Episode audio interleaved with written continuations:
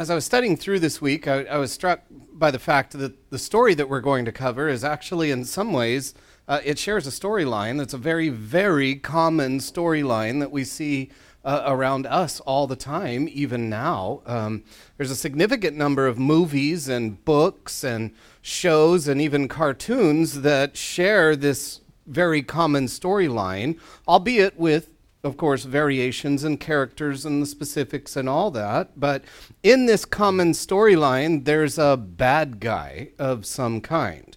And the story is developed in such a way that we grow to really dislike that character. We're shown all of the awful things that they do, which may include things like lying or cheating, stealing, bullying, political corruption, and maybe even murder. And you just can't help but root for their demise. And often the storyline shows that bad character constantly succeeding in their dastardly plans until something happens, often with some wholesome protagonist.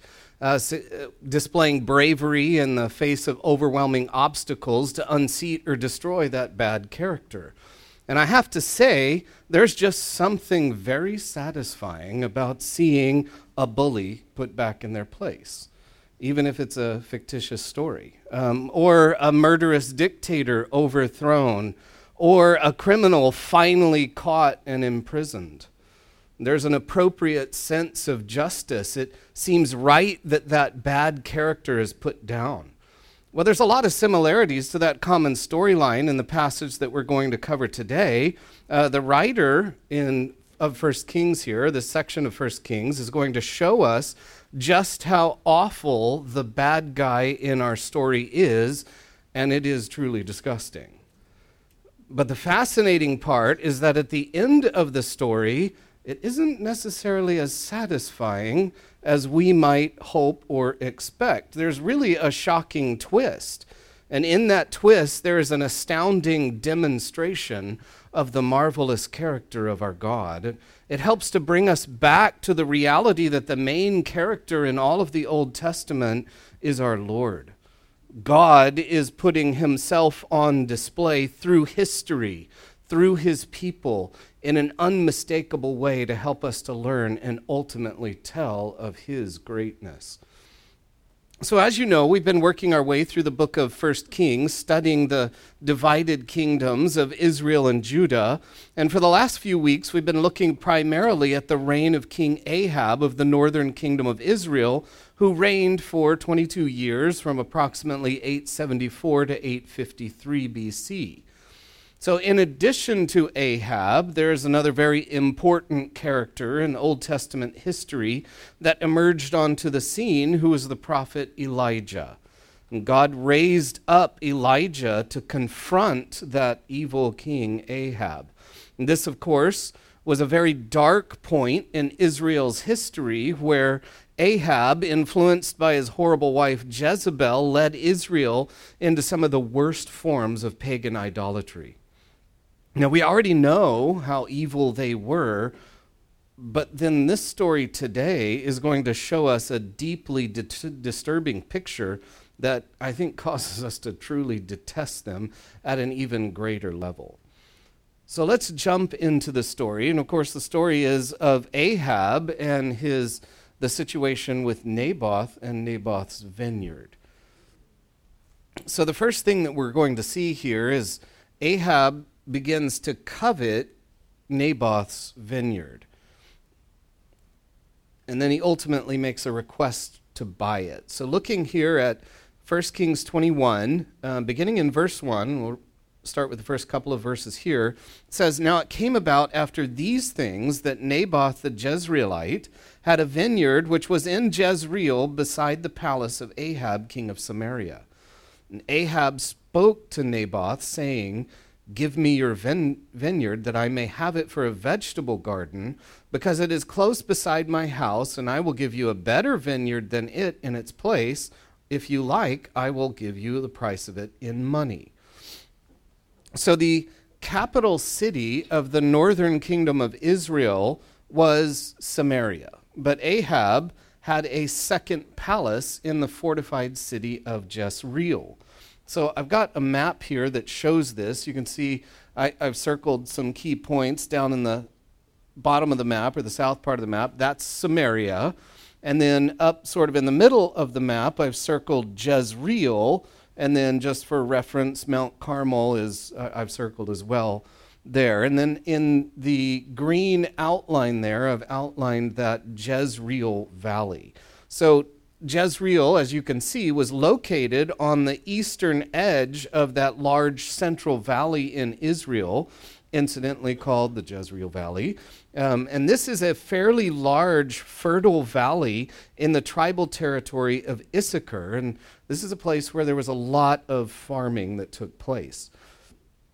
And here, apparently, right next to Ahab's palace, there in Jezreel, was a vineyard that Ahab really liked. And this vineyard was owned by Naboth, who we're told was a resident of Jezreel. And I think we can surmise he was a long term resident um, because he talks about the land that he had being his father's and, and generations of land. So, now, of course, vineyards can be very beautiful.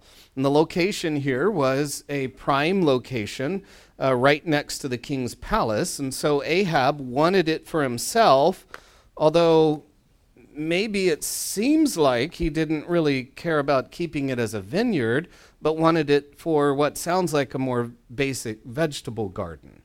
Now, there's some question as to what is meant by the term vegetable garden. Uh, it is clearly a garden of some kind, but it's possible that uh, it is referring to just a basic vegetable garden, but I think more likely uh, this word could be broader to include all sorts of plants. And I think that's probably what Ahab had in mind. I think he wanted this as his royal garden, which could have included, of course, vegetables and such, but a great many plants, shade trees, and things like that. Uh, it's interesting. Archaeologists have studied Jezreel and found many similarities to Samaria, including the construction styles and the techniques, which makes sense because Omri, who is Ahab's father, began to build Samaria and then uh, also apparently began to build out Jezreel. And so they were both built up together. But then Ahab came along and apparently did a lot more building, specifically in Jezreel.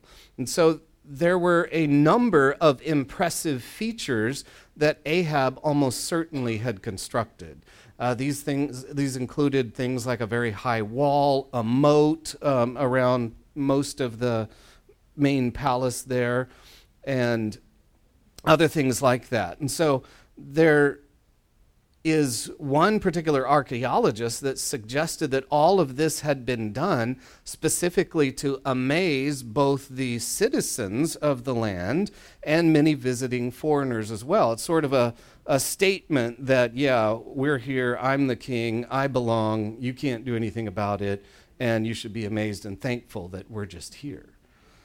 That's sort of the idea. So, having a well planned, well manicured, maintained royal garden connected to the palace would have likely been part of what Ahab was wanting to do.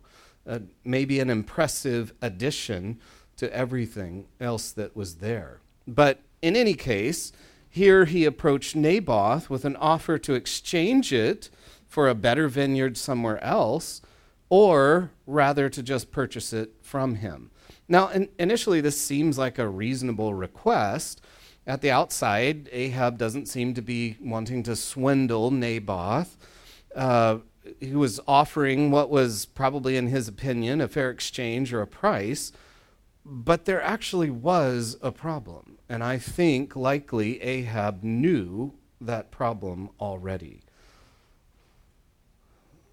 Oh, by the way, here's some pictures of the area. So this is a hill. Uh, this is the actual hill where the city of Jezreel was built. Um, and this is a picture from that hill of Jezreel looking up towards the north. That's Mount Moreh in the north, which figures into some other biblical stories and such. Um, and then this is a picture of some of the excavations that they've doing uh, that they've been doing there in Jezreel. This could have part, partly been um, some of the palace there that Ahab stayed in.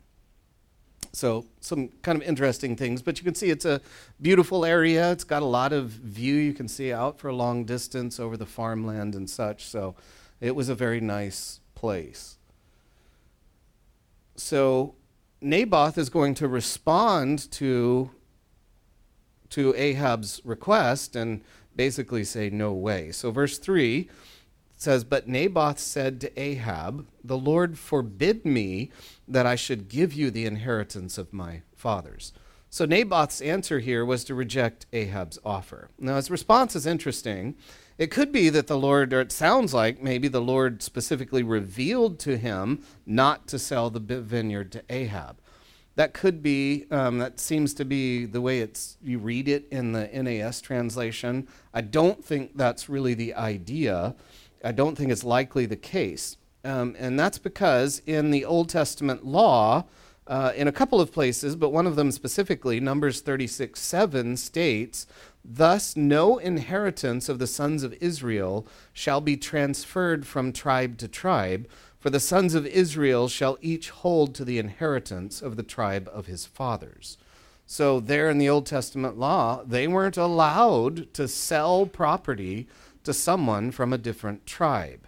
Now, Jezreel was in the tribal territory of Issachar, so Naboth clearly was also of the tribe of Issachar. Now, Ahab was not of the tribe of Issachar. And actually, I'm not 100% sure what tribe he was from, as I couldn't find where it was explicitly stated. That's one of those things that I got looking into it and started to research and was spending way too much time and had to just say, yeah, I'm not sure. Um, so the, I don't know, maybe maybe you know, Wes. Uh, I couldn't I couldn't find it, but um, the the city of Samaria was actually built in the tribal territory of Manasseh. And so I think it's probably most likely that Ahab was from the tribe of Manasseh, but either way, uh, that being the case, Naboth, by the Old Testament law, was technically forbidden to sell that land to Ahab. So Ahab probably knew that. I think he knew that very well. And it didn't seem to have hindered him in the past because he had the palace that was right there and was spending a fair amount of time in Jezreel. We find him there in multiple different stories. So it didn't seem to hinder him in the past, but in this case, Naboth, respectably, was determined to obey the Lord, which I bet just irked the fire out of Ahab. So following that exchange, we see Ahab's going to throw himself a grand old pity party.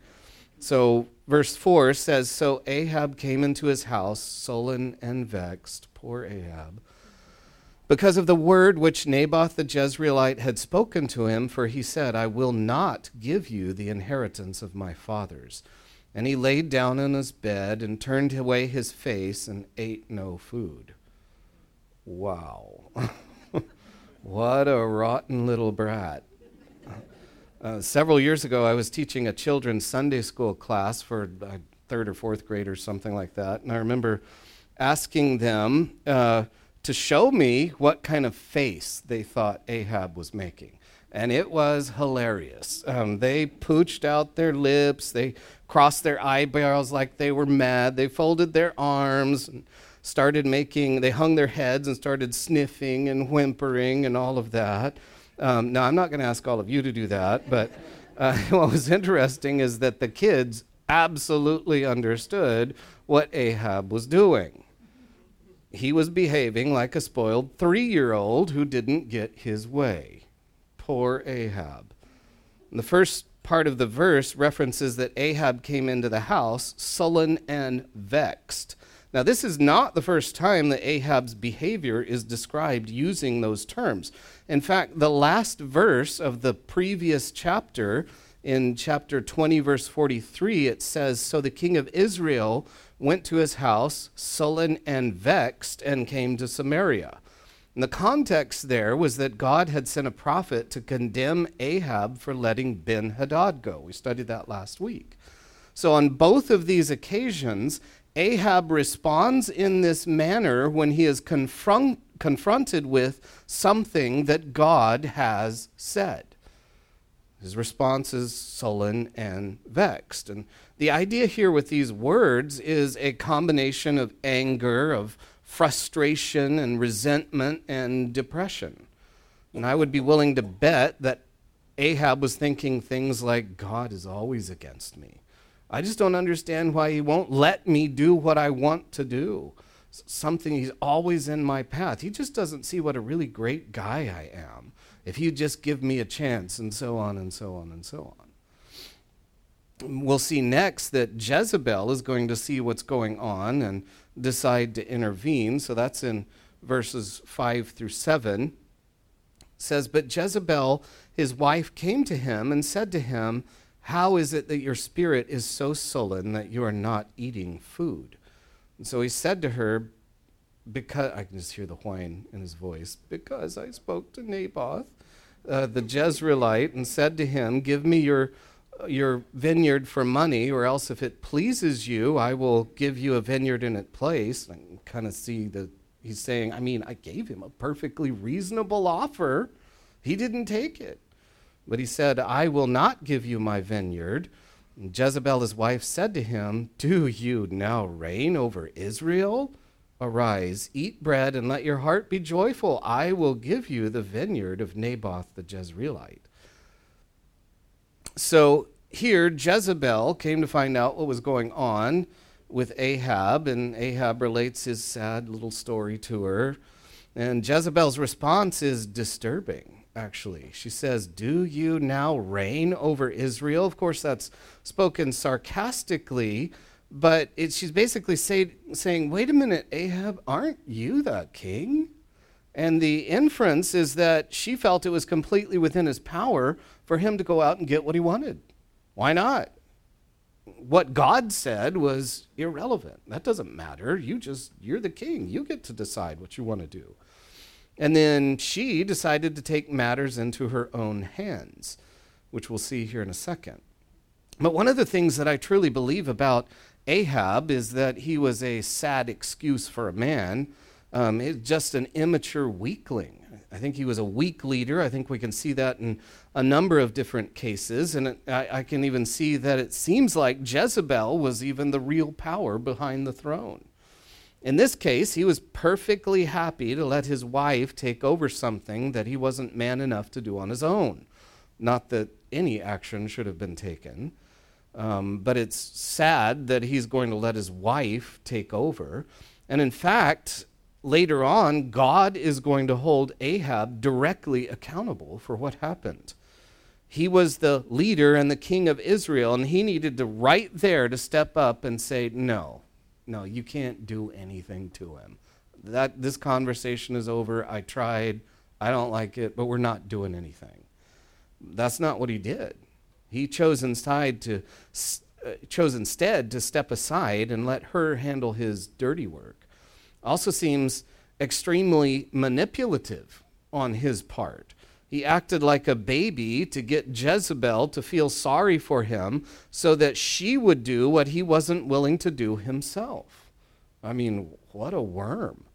This was the king of Israel, and so we see we'll see what Jezebel decided to do about it. So here's her conspiracy and plot beginning in verse 8 says so she wrote letters in Ahab's name and sealed him sealed them with his seal and sent letters to the elders and to the nobles who were living with Naboth in his city. Now she wrote in the letters saying proclaim a fast and seat Naboth at the head of the people and seat two worthless men before him and let them testify against him saying you cursed God and the king then take him out and stone him to death so, in this situation, someone stood in the way of a political leader getting what they wanted, so that leader had the person ultimately murdered in a way that theoretically couldn't easily lead back directly to them. Now, if that's not political corruption, I don't know what is. Here, Jezebel had official letters written and sealed with Ahab's seal, instructing the leaders of the city to declare a fast and falsely accuse Naboth of a crime and have him executed for it. And so, here again, I think Ahab knew very well what was going on. No one just takes the king's seal and uses it to create official letters without the king's knowledge. Now, maybe he didn't understand all the, didn't know all the details, but he knew what was up. He knew what was going on. At the very least, he was complicit, but I think it's more than that. And this idea here that she came up with of proclaiming a public fast was something that was done when governmental leaders believed that they had somehow come under the judgment of God. So, connected to the fast, there would be an official meeting, and the purpose of that meeting would be to determine who sinned, who's, who's creating this situation that's caused us to fall into under God's judgment. Um, so, in this case, Naboth was being set up as the person responsible for some supposed impending disaster. So, in their minds, eliminating him was in the public's best interest. How right Solomon was when he said there is nothing new under the sun. The same type of approach we can see happens today in political circles in other countries, as well as even in our own country. Just get rid of those who dared to dissent from the all powerful leaders. I wonder if those leaders understand that they're following the pattern of Jezebel. As we will see here, the leaders of the city would carry out her plot. So, verse 11 says So the men of his city, the elders and the nobles who lived in the city, did as Jezebel had sent word to them, just as it was written in the letters which she had sent them. And they proclaimed a fast and seated Naboth at the head of the people. Then two worthless men came in and sat before him, and the worthless men testified against him, even against Naboth, before the people, saying, Naboth cursed God and the king. So they took him outside the city and stoned him to death with stones. Then they sent word to Jezebel, saying, Naboth has been stoned and is dead. Now, it seems like Naboth was maybe the only decent man in the city.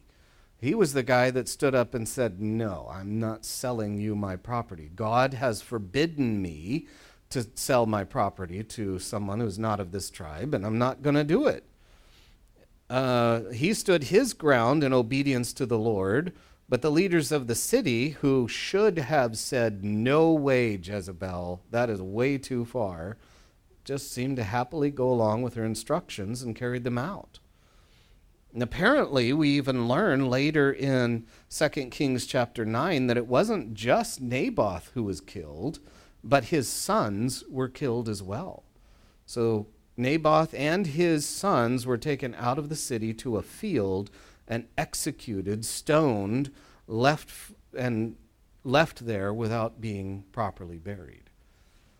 It's terrible absolutely awful um, that nobody else was willing to stand up. Demonstration of the sad state of affairs of what was going on there in Israel. And, and I bet the people knew. I mean, there may have been people who were quietly dissenting from what was going on, afraid to stand up, apparently with maybe some good reason. Um, but it's sad to see the depth of corruption that even caused the leaders of the city to go along with this. So in verse 15, Jezebel informs Ahab here. Says, When Jezebel heard that Naboth had been stoned and was dead, Jezebel said to Ahab, Arise, take possession of the vineyard of Naboth the Jezreelite, which he refused to give you for money, for Naboth is not alive, but dead. Now, isn't this angering? I mean, Naboth did what was right, and Ahab killed him for it, Jezebel and Ahab. And they did it in such a way that they could deny they had anything to do with it. And the public probably even agreed with what happened and believed that Naboth had brought judgment on his own head. So Naboth, who did what was right, was actually accused of doing what was wrong and was executed for it. Now, in all of this, if we were to look at the Ten Commandments that were violated through this, there was murder, stealing of his land and his family lands. Ahab had no right to take Naboth's family property. There's clearly coveting that's going on with this, and bearing false witness. So, four of them, four of the ten, right there. We could also add to that that there was a total disregard for God's law, a lack of concern for the sanctity of human life, pride, manipulation, corruption, bullying, abuse of power, deception, injustice, disregard for a fellow Israelite, which under the law was a greater sin, um, sinful anger, hatred, discontentment, and ingratitude, to just name some of them. Ahab and Jezebel were truly terrible people. And they had clearly influenced the other leaders of the city such that those leaders were willing to participate right along with them and do their dirty work. And of course, this is not an action that God will allow to go unchecked. He will intervene, and he does so by sending Elijah to confront Ahab. So, picking it up in verse 16, the first thing that we see here is Ahab goes and takes Naboth's vineyard. So when Ahab heard that Naboth was dead, Ahab arose to go down to the vineyard of Naboth the Jezreelite to take possession of it. And then, right there, while he's in the garden, Elijah is sent to confront Ahab. So, verse 17 says Then the word of the Lord came to Elijah the Tishbite, saying, Arise, go down to meet Ahab, the king of Israel, who is in Samaria. Behold, he is in the vineyard of Naboth, where he's gone down to take possession of it. So, verse 19 begins to relay God's judgment, his pronouncement of judgment against Ahab and Jezebel. And so, there's this first part, uh, an initial pronouncement of judgment in verse 19 uh, where God says, You shall speak to him, saying, Thus says the Lord, Have you murdered and also taken possession? And you shall speak to him, saying, Thus says the Lord, in the place where the dogs licked up the blood of Naboth, the dogs will lick up your blood, even yours.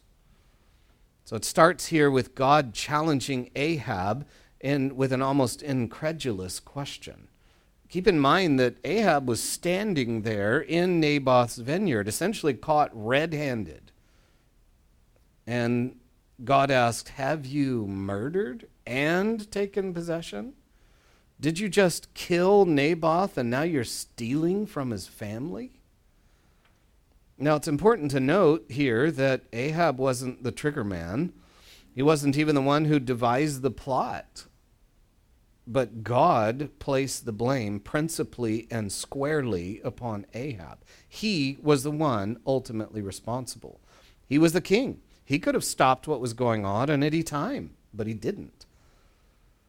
Weakness or inaction as a leader is not a viable excuse before God. And so, as a result, God essentially told Ahab that he was a dead man, and that ironically, he would die in the exact place that Naboth died. Now, isn't that a satisfying response? Yeah. Ahab's going to get what's coming to him. Now, Elijah wasn't finished relaying God's judgment against Ahab here. Uh, there was more he had to say, and we'll pick that up in verse 21. But here in verse 20, we see that in relation to Ahab being a murderer and a thief, he was also an interrupter. So, there in verse 20, Ahab said to Elijah, Have you found me, O my enemy? And I like Elijah's response here. And he answered, I have found you because you have sold yourself to do evil in the sight of the Lord. And then Elijah continues with God's pronouncement against Ahab. So there's this sort of interrupting interchange that takes place right there. Um, And then Eli- Elijah continues in verse 21 says, Behold, I will bring evil upon you and utterly sweep you away, and will cut off from Ahab every male, both bond and free in Israel. And I will make your house like the house of Jeroboam the son of Nebat, and like the house of Baasha the son of Ahijah, because of the provocation with which you have provoked me to anger, and because you have made Israel sin. So, pretty comprehensive and clear here. Ahab is done, and his whole family would be wiped out. He would have no lasting legacy. God also has a pronouncement against Jezebel in verse 23. says, Of Jezebel also has the Lord spoken, saying, The dogs will eat Jezebel in the district of Jezreel. And so, for her part in all of this, Jezebel would also suffer an ignominious death and not given an honorable burial. Once we get into the second Kings, in, I don't know, it's going to be a little while, um, there's several chapters that we have to cover, but once we get there, we'll see exactly how God would bring about this prophecy through a man named Jehu. So, continuing on here, verse 24 talks about the dishonorable deaths of Ahab's family says the one belonging to Ahab who dies in the city the dogs will eat and the one who dies in the field the birds of heaven will eat. Now that that phrase has been used or, or that sentence has been used already a couple of times to describe Jeroboam, what's going to happen to him and his family as well as Baasha. And so the point here is really about a dishonorable burial. But in a sense, it is the height of humiliation under the Jewish customs and, and all of that of that day. To leave someone unburied was, in a sense, desecration of the body. It was something that was not done lightly, uh, and it was a big deal. Nobody wanted to be told that they were going to be left in a field so that the dogs could have at them. So the passage also continues from here with what appears to be a statement from the prophet who's recording the story in 1 Kings, and it's primarily a statement, a summary statement of Ahab's sin. So, verse 25 and 26, he says, Surely there was no one like Ahab who sold himself to do evil in the sight of the Lord because Jezebel, his wife, incited him, he acted very abominably in following idols, according to all that the Amorites had done, whom the Lord cast out before the sons of Israel. So here, the writer, who very well may have been Elijah in this case, uh, included this statement to underscore the utter depravity and wickedness of King Ahab. So, from a comparison perspective, up to this point, there was no one that was worse than Ahab. We're also told here explicitly that the reason Ahab chose to lead the country into gross wickedness was because of the influence of his wife. Goes without saying, be careful who you marry. Also, recognize, by the way, on that uh, topic, that even for guys, the person who you marry will almost certainly have an influence on you, whether good or bad. So, for those of you who are still looking, uh, looking forward to finding the right person, a key question would be Does this person influence me towards godliness and righteousness or negatively towards sin? That may well be one of the most important questions when looking to find the right person. Also, for those of us who are already are married, we should understand that our actions and decisions are going to impact and influence our spouse. Men, remember that we are called to faithfully lead, unlike what Ahab did here. But back to the passage, verse 26 is really a very sad testimony. The reason that God chose to displace the residents of the land of Israel before Israel came in and conquered was because of their rampant idolatry. And here was Ahab choosing to adopt the very idolatry Israel was sent to eradicate. So it's a sad assessment of the dark state of the nation of Israel under Ahab's rule. Now, how's Ahab going to respond to all of this? Based on the past history, when he hears what God has to say, makes sense that he would again descend into his sullen and vexed pattern. But that isn't exactly what he did.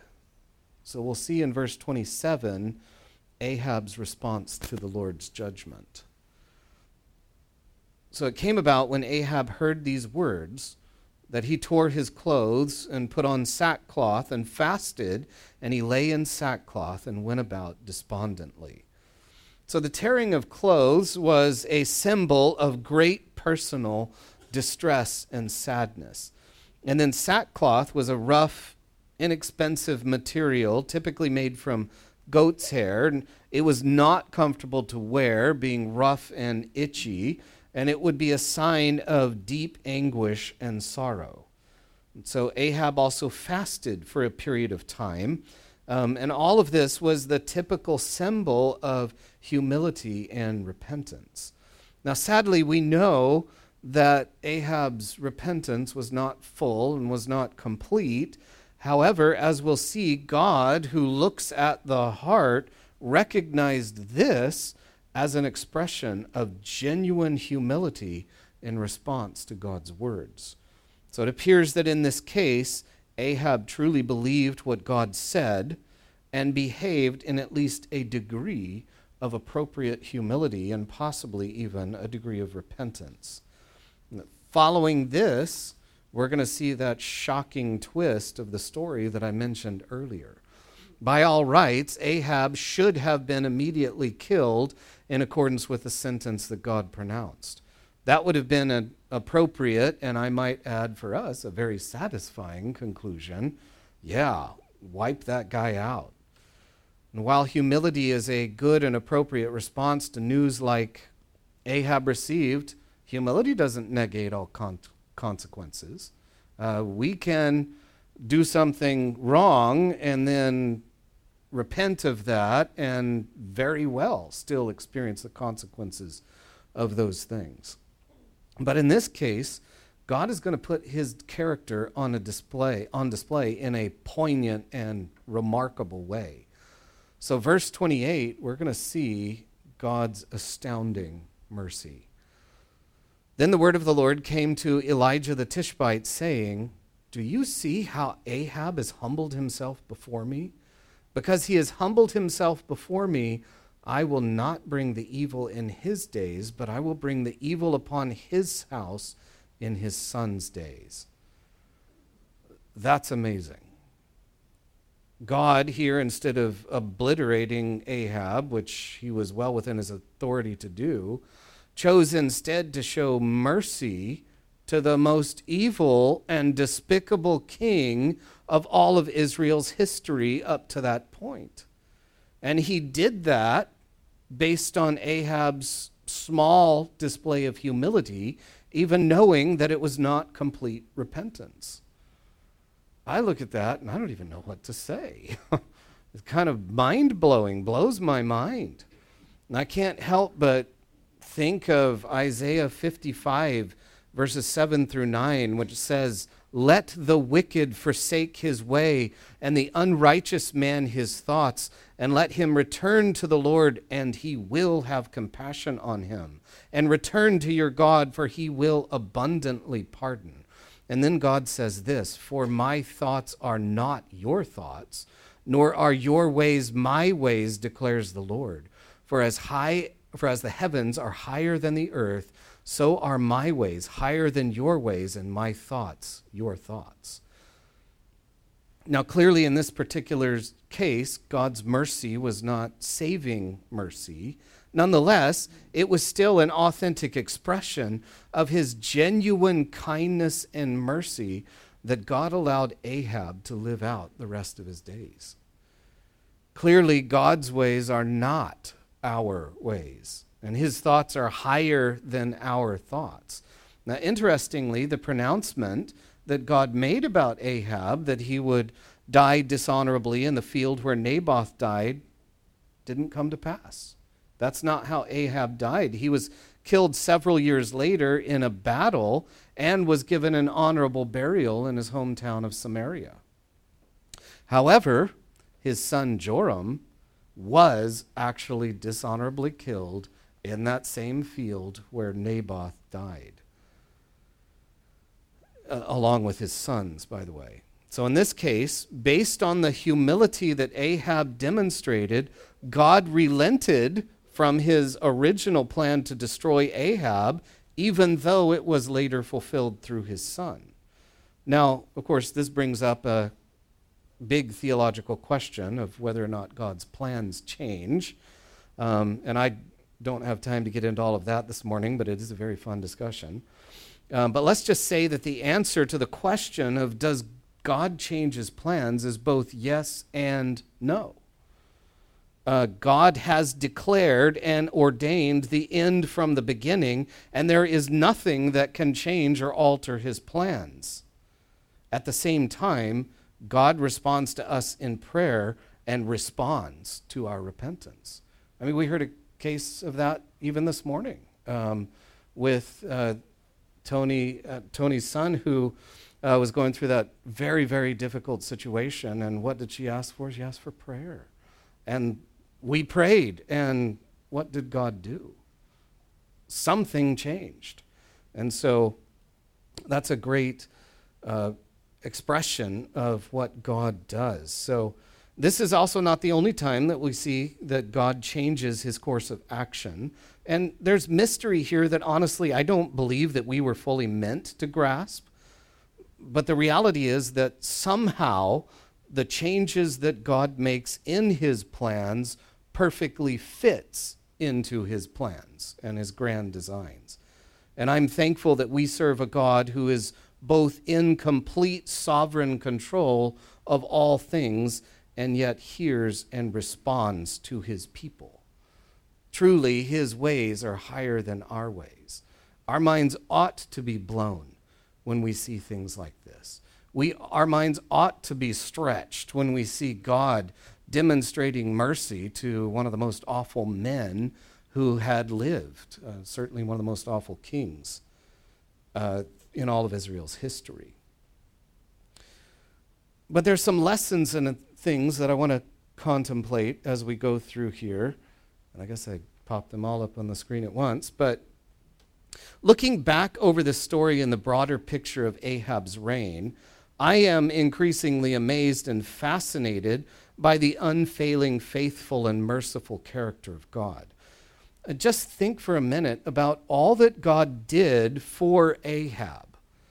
Of course, there was already the rich history of God's faithfulness, care, and provision for the nation of Israel as a whole. There was already the Old Testament law that was given to them at that time, but God chose to demonstrate his sovereignty and mercy in a unique and special way to Ahab. Now, he could have just dismissed Ahab and gotten rid of him.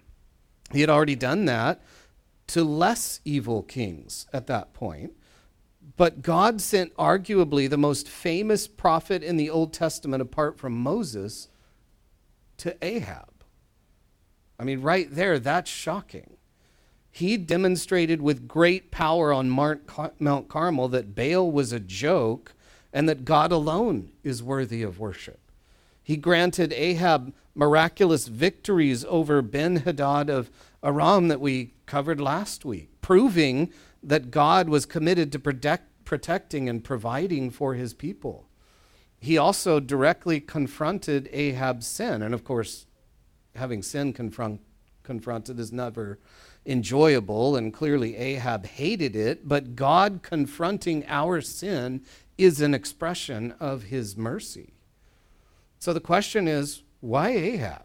Why did he do all of that for that guy? Why him of all people? Kind of a curious question, even. Why did the Holy Spirit move the writer of this section of First Kings to include the story of Naboth that we covered today?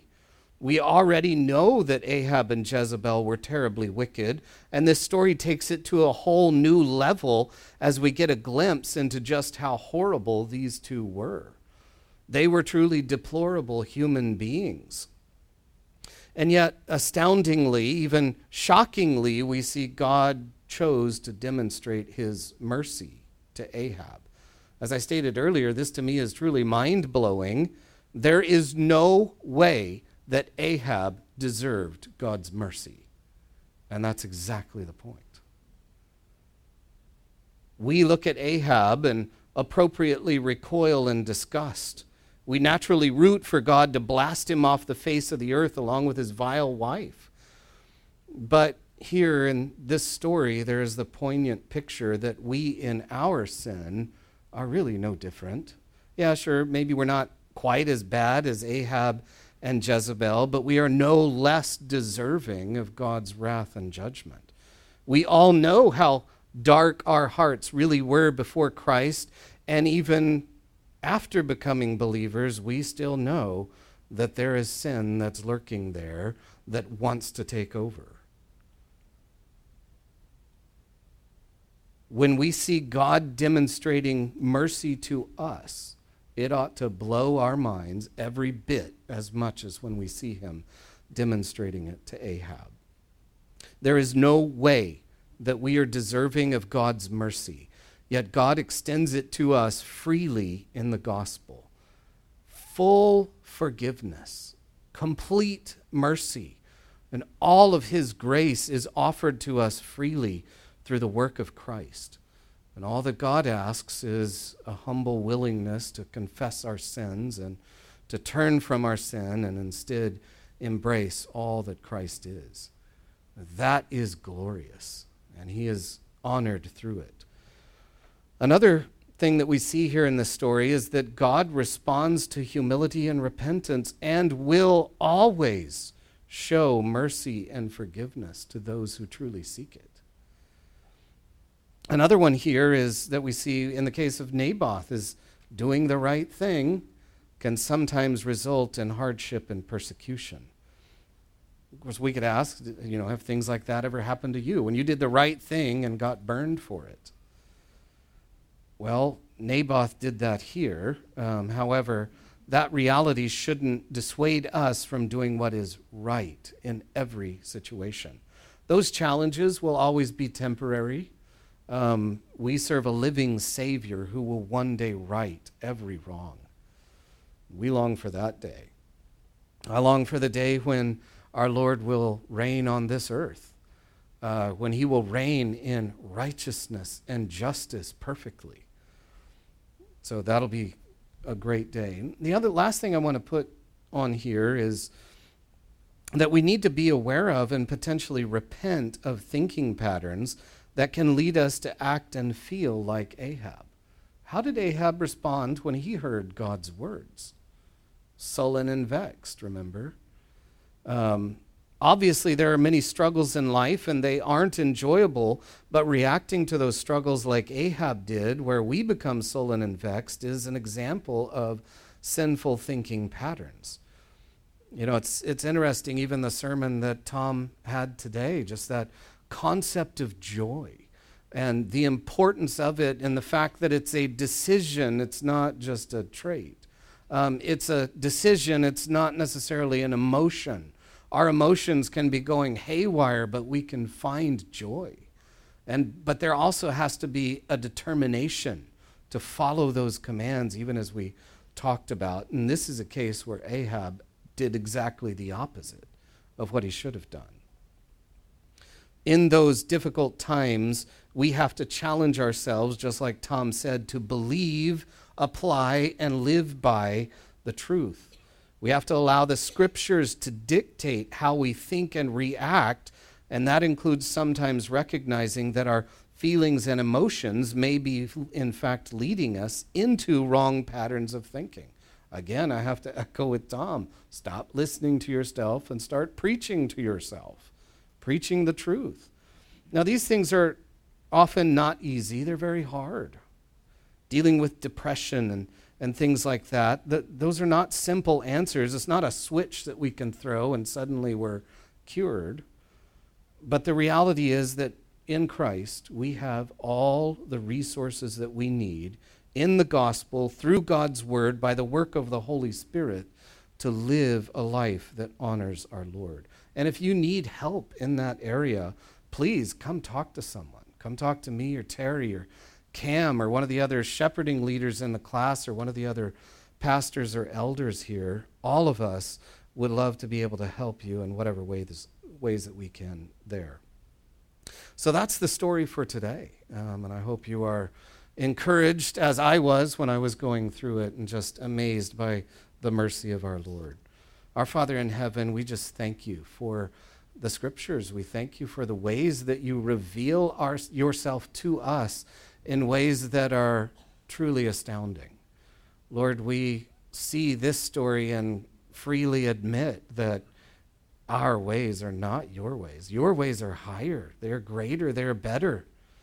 And so we thank you for that. We thank you that you are on your throne, that you have both declared the end from the beginning, but you hear us. You respond to our needs.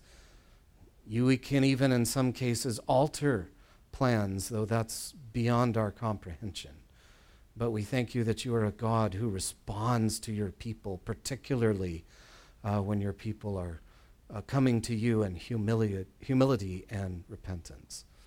So, Lord, we just thank you for that. We thank you for this season and just the opportunity to consider what it is that you have done for us in Christ. We ask all of this in the name of his in the name of your son and amen.